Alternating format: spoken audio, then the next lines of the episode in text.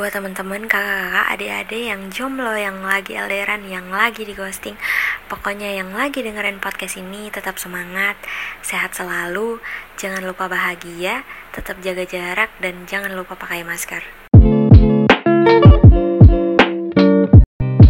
Hai hai hai, selamat datang di Podcast Pal, Podcast Pol, TKS Palu Kenalin nama kuliah, apa kabar nih teman-teman?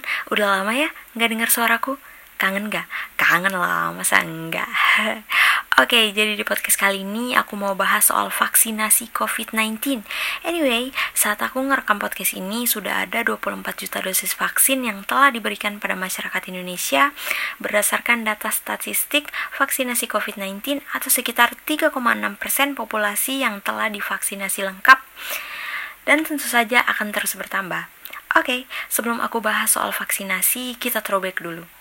Jadi, virus corona pertama kali muncul di Wuhan, Cina pada akhir tahun 2019. Kemudian masuk di Indonesia pada tahun 2020 dan sampai saat ini muncul lagi kasus baru sebanyak 5.797 kasus. Lalu yang baru-baru ini dan yang paling parah itu teman-teman di India.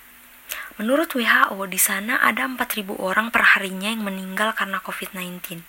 Sampai sekarang sudah tembus 25 juta kasus yang terinfeksi di sana. Coba deh teman-teman bayangin gimana keadaan mereka di sana sekarang. Kita hanya bisa mendoakan semoga saudara-saudara kita yang di sana dan kita pun yang di sini selalu dalam lindungannya. Dan semoga pandemi ini segera berakhir. Amin, amin, amin. Buat temen-temen kakak-kakak adik-adik yang jomblo yang lagi LDRan yang lagi di ghosting pokoknya yang lagi dengerin podcast ini tetap semangat sehat selalu jangan lupa bahagia tetap jaga jarak dan jangan lupa pakai masker. Oke okay, by the way anyway Baswe kenapa sih harus vaksinasi? Coba deh kita tarik mundur ke belakang. Pada abad ke-18 terjadi pandemi cacar air yang disebabkan oleh infeksi virus varicella zoster pernah melanda bumi kita tercinta ini yang hampir membunuh setengah dari populasi manusia. Dan tahu nggak teman-teman, masyarakat pada saat itu belum memiliki imunitas pada cacar air, sehingga mereka nggak bisa bertahan saat tertular penyakit tersebut. Dan tahu nggak gimana pandemi itu berakhir? Yap, bener banget, dengan vaksinasi. Jadi pada saat itu cacar air dapat diberantas dengan ditemukannya vaksin cacar air pada tahun 1976 dan menjadi virus pertama yang memiliki vaksinnya. Kemudian kita maju pada tahun 2005 saat terjadinya pandemi influenza atau flu burung. Bedanya dengan COVID-19 yang mengerikan dari flu burung yaitu case fatal rate-nya. Jadi, kalau ada yang terinfeksi flu burung, maka 90% peluangnya meninggal dunia. Pada saat itu, dunia pun berupaya untuk pengadaan vaksinasi spesifik. Namun sayangnya belum ditemukan sampai sekarang.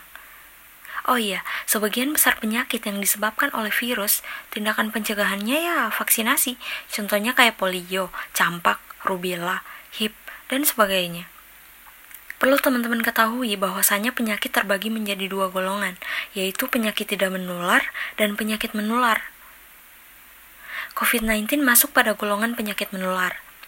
Jadi, most important thing yang harus dipikirin yaitu bagaimana caranya menghentikan penularan virus tersebut.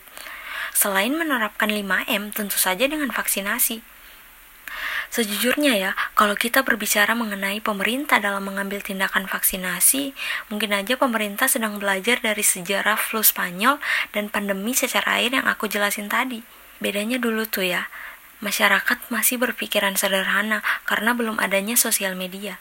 Kalau sekarang kan semuanya sudah bisa diakses dengan sosial media.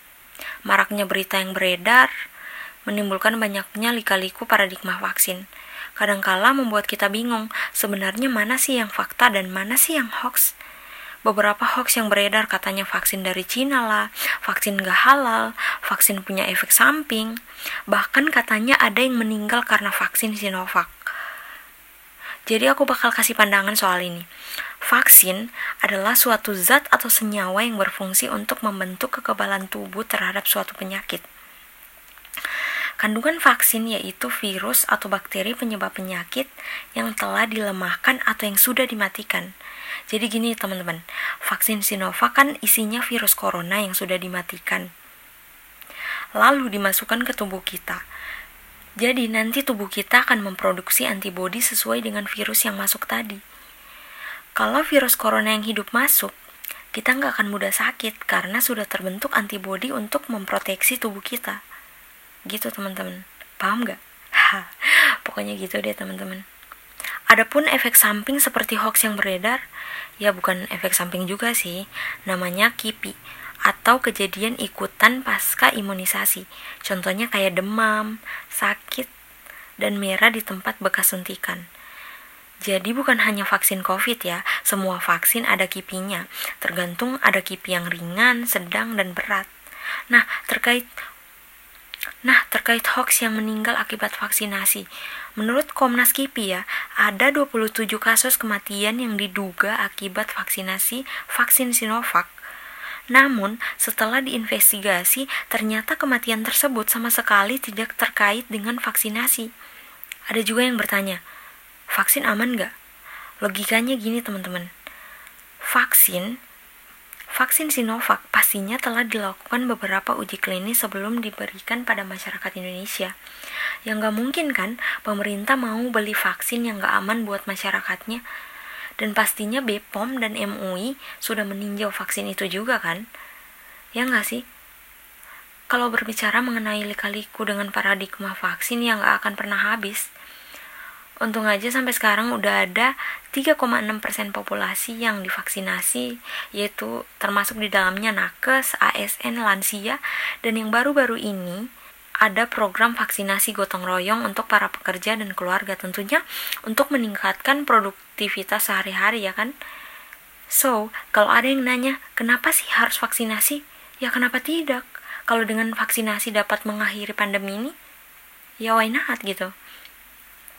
Vaksinasi ya menurut aku ya, suatu bentuk upaya pemerintah, upaya umat manusia untuk memerangi virus corona dengan harapan pandemi ini dapat segera berakhir. Jadi aku nemuin beberapa penelitian. Yang pertama, menurut survei yang dilakukan oleh Universitas Oxford di Inggris, mereka mengatakan bahwa angka infeksi COVID-19 turun 65% 21 hari setelah dosis tunggal vaksin AstraZeneca Lalu yang kedua, penelitian yang dilakukan di Italia menurut National Institute of Health atau ISS pada 35 hari setelah dosis pertama terdapat penurunan infeksi sebesar 80%, penurunan rawat inap sebesar 90%, dan penurunan kematian sebesar 95%. Kemudian penelitian yang dilakukan di Indonesia oleh Balitbangkes terhadap 128.290 nakes. Hasil penelitian tersebut menunjukkan efektivitas penurunan risiko penularan setelah dua dosis vaksin mencapai 94%. And then kita sebagai mahasiswa kesehatan, kaum intelektual milenialis, dan kita sebagai masyarakat Indonesia sudah seharusnya mengkampanyekan soal vaksinasi ini. Oh iya, aku punya slogan nih. Bersama vaksin perangi corona. Teman-teman pendengar yang punya Twitter bisa pakai hashtagnya juga bersama vaksin perangi corona. Siapa tahu trending kan? Jadi semakin banyak yang divaksinasi, maka semakin banyak prajurit yang akan melawan virus corona. Last but not least, walaupun teman-teman udah divaksin, tapi tetap taati protokol kesehatan ya. Oke, okay, mungkin segini aja dari aku. Makasih. See you on next podcast. Bye bye. Yeah.